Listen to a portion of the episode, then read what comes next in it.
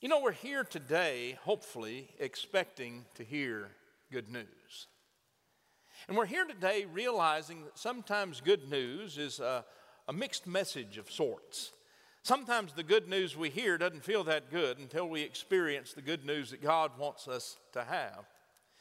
You know, I heard about a farmer um, this past week who had visited his banker and he was at the end of a very bad harvest year, so it wasn't a very comfortable visit with his banker. His loans were all coming due, and so he sat down with his banker and he started out by saying, Friend, I've got some good news and some bad news. The banker replied, Well, give me the bad news first. So the farmer said, Well, you know, when we planted this year, it was a very dry uh, spring into the summer and about half of my crop came up. And then we hit the fall of the year, and we had uh, the deluge of rain, and what did come up was drowned out. And he said, I, I just don't have any crop this year. I'm not going to be able to pay back my loan. And furthermore, all of the equipment that I bought and the loan that I got, well, I'm not going to be able to pay that back either. And I've dipped into my savings and I've tried to cover my house note, but I'm kind of running out of money there too. He said, Banker, just to tell you the truth, I'm as broke as the Ten Commandments. The banker looked at the farmer with a dazed expression on his face and he said, This is really terrible. This is awful. You said you had good news. What's the good news? And the farmer brightened up a bit and he smiled broadly and he said, The good news is I'm going to keep bringing you my business. You know, good news, when we hear it, sometimes uh, it doesn't sound like good news, does it? There can be mixed messages in good news. And when we read about Zechariah's story and we read about this old priest, I mean, I can really relate to Zechariah. Here he had been praying for years and years and years that he and Elizabeth would have a child, right? He'd been praying over and over again, and then all of a sudden, an angel appears to this priest, and he's paralyzed with fear. The angel says, Don't be afraid. And then the angel shares the good news. You and Elizabeth are going to have a baby, and you're to call him John. What does Zechariah do? he really does question the angel. Do you know how old I am? Do you really think this is a possibility? And due to his disbelief, the story says that Gabriel said, You're not going to speak until the baby is born. You know, I can relate to Zechariah in this way. How many times, as a, as a pastor, uh, I have witnessed myself praying for something, and all of a sudden God surprises me. And when God surprises us, we, we wonder, you know, we question. And, and, and all the time we need to be reminded you've been praying for exactly this. Maybe not on your time schedule, maybe not exactly in the way you thought it would happen, but God has again delivered. And I love the way Eugene Peterson says about John, who will be born, saying to Zechariah, You're going to leap like a gazelle for joy when this baby is born, for many will delight in his birth. Of course, we Methodists know this John is John the Baptizer, right? Not John the Baptist, but John the Baptizer. And John was that one who would pave the way for Jesus. And then that same angel visits Mary. And the angel says to her, Mary, you don't have anything to fear. God has a surprise for you. You will become pregnant and give birth to a son, and you will call him Jesus. He will be great and called Son of the Most High. Can you imagine what Mary felt when she heard that good news? Is this really good news? I'm a young woman, I'm a virgin, and you're telling me I'm going to have a baby? Last week we read about Joseph, and he had his own concerns when the angel visited him. But this angel's story to Mary was received differently than Zechariah received his story from the angel. Mary, realizing that this announcement was extraordinary, And that the announcement basically to her was the baby that you will conceive is the, is the Savior of the world. And Mary, in this remarkable way, accepted the role to be the linchpin of the birth of the Savior of the world. Mary said, Yes, I see it now. The Lord's maid, ready to serve. Let it be with me just as you say. And then Mary sings her version of Joy to the World. This scripture that we stood for, the Magnificat, as we call it, or some call it Mary's song, is a song of the expression of joy when accepting what the angel had said to her about this responsibility that she had. Mary's song reminds us that we can celebrate Christmas in our world without any attention to Christ. But we can't know Christ without paying attention to Christmas and what Christmas is all about. To know Christ, says Mary's song, is to know God who has entered history, who joins us on this blighted planet, and who speaks good news to the most unlikely recipients of it, many of whom are the lowly, many of whom feel as though good news has passed them by, never to return. Mary unlike Zechariah, trusted in the angel's message, and new possibility opened up for her and for the whole world. You know, there's two things about what how Mary responded to the angel that I want us to pay attention to.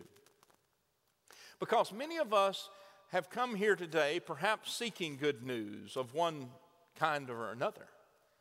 And we gather here in increasing numbers throughout Advent and, and Christmas Eve, expecting again to hear the good news that comes to me and comes to you. Mary's song teaches us that we are to trust God and to let go. When we hear her carol of God for our lives, we are encouraged to let go of our preconceived notions about what God probably wants from us. We have to let go of our plans, of our preferences, of our prefabricated worlds.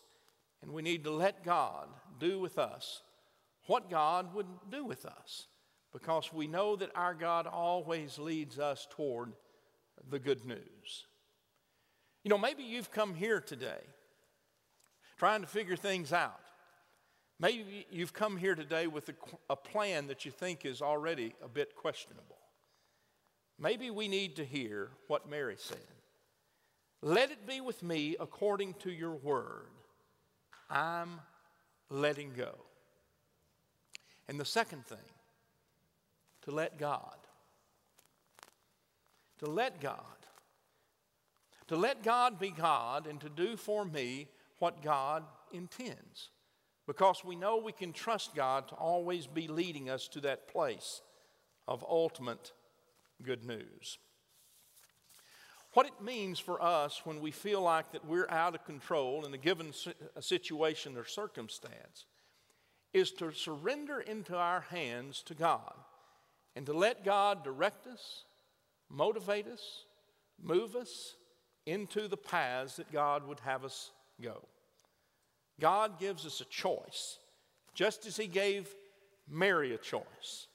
We can turn away from Him or we can live right into that trusting relationship that God has come to bring. I read a story about John Kavanaugh, who was a, um, a brilliant ethicist who had chosen to spend three months with Mother Teresa in Calcutta. He really went to Calcutta to be with Mother Teresa because he had this issue that he was facing. And as he was aging, he wanted to know exactly how he was to spend the last years of his life. He was looking for clarity related to how he was to live.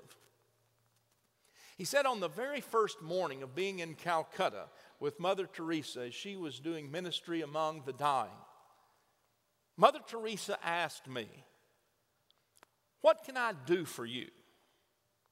And Kavanaugh asked her simply to pray for him. She replied, Well, what do you want me to pray? And Kavanaugh asked her if she would please just pray for his clarity so that he could understand exactly how he was to spend his life and that he was here. He'd gone halfway around the world to learn about clarity from being with Mother Teresa. And Mother Teresa replied to him by saying, No, I will not pray for you to have clarity. He was taken aback and he said, Why? And she replied, Clarity is the last thing you are clinging to and must let go of. Let go of clarity. She then said to him, after laughing out loud, I've never had clarity in my life. What I've always prayed for personally is to trust. I pray to trust God with everything. That's pretty simple and clear. To trust God with everything. Have you come here this morning on this third Sunday of Advent seeking clarity? Perhaps we need to hear that the message of, of Mary is to let go and to let God and to trust God for the answers.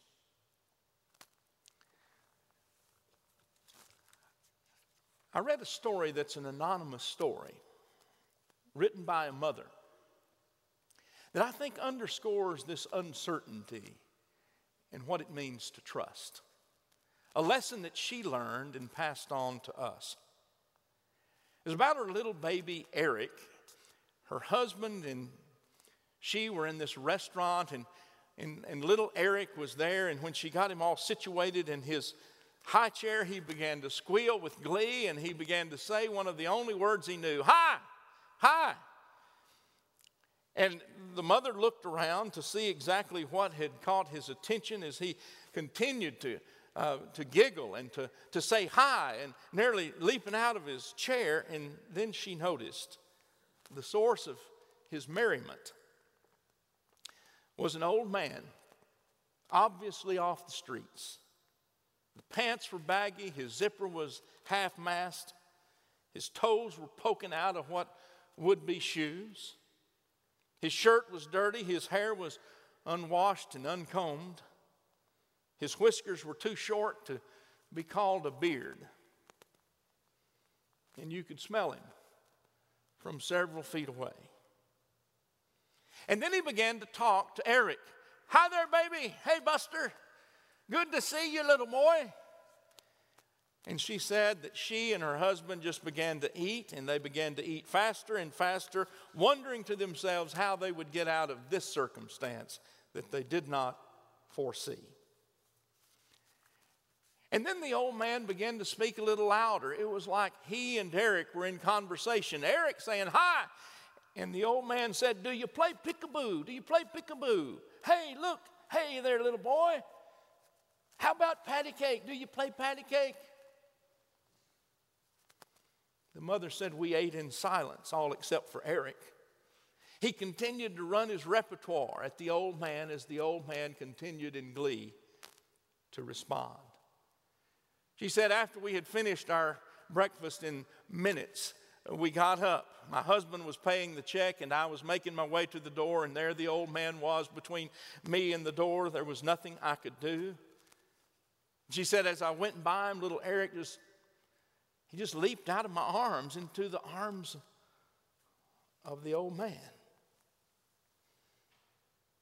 And then she said, All of a sudden, my little baby was on the shoulder, the dirty shoulder, of an old man who was patting his little bottom and holding him tight. She said, No two beings have ever been so close, so deeply connected in such a short time. I stood there awestruck as the old man rocked and cradled Eric in his arms, and his eyes opened and set squarely on me. He said in a loving yet commanding voice, You take care of this baby. Take care of this baby.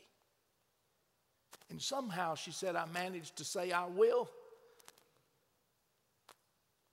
And then I received my baby Eric back into my arms and I left the restaurant. She said, I ran to the car, and when my husband got there, he saw me crying and he heard me praying, My God, my God, forgive me.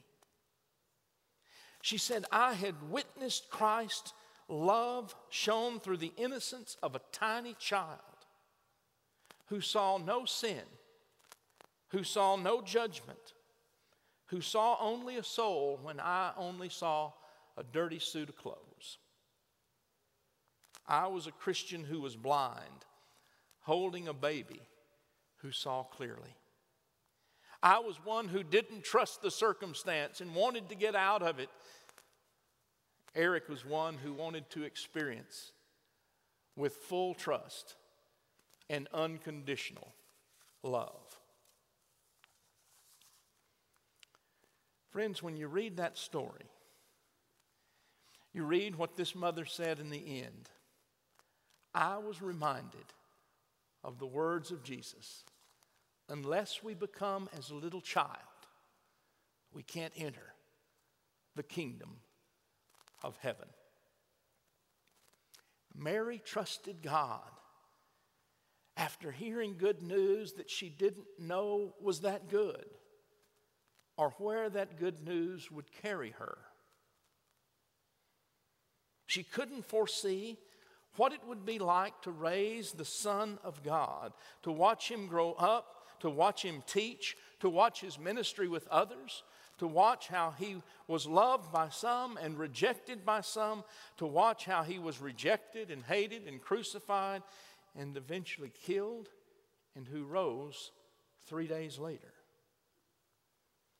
But she was reminded through all of that that we can go ahead and trust God for the end of the story. You know, maybe you've come here today looking for some clarity. Where you going? What you going to do? How can you best spend your time and energy? Remember, God is the God of surprises. God will send angels and sometimes in smelly clothes to remind us, to turn things over to a God who loves us and who only wants good news for us, a God who can be trusted now and forevermore. Amen.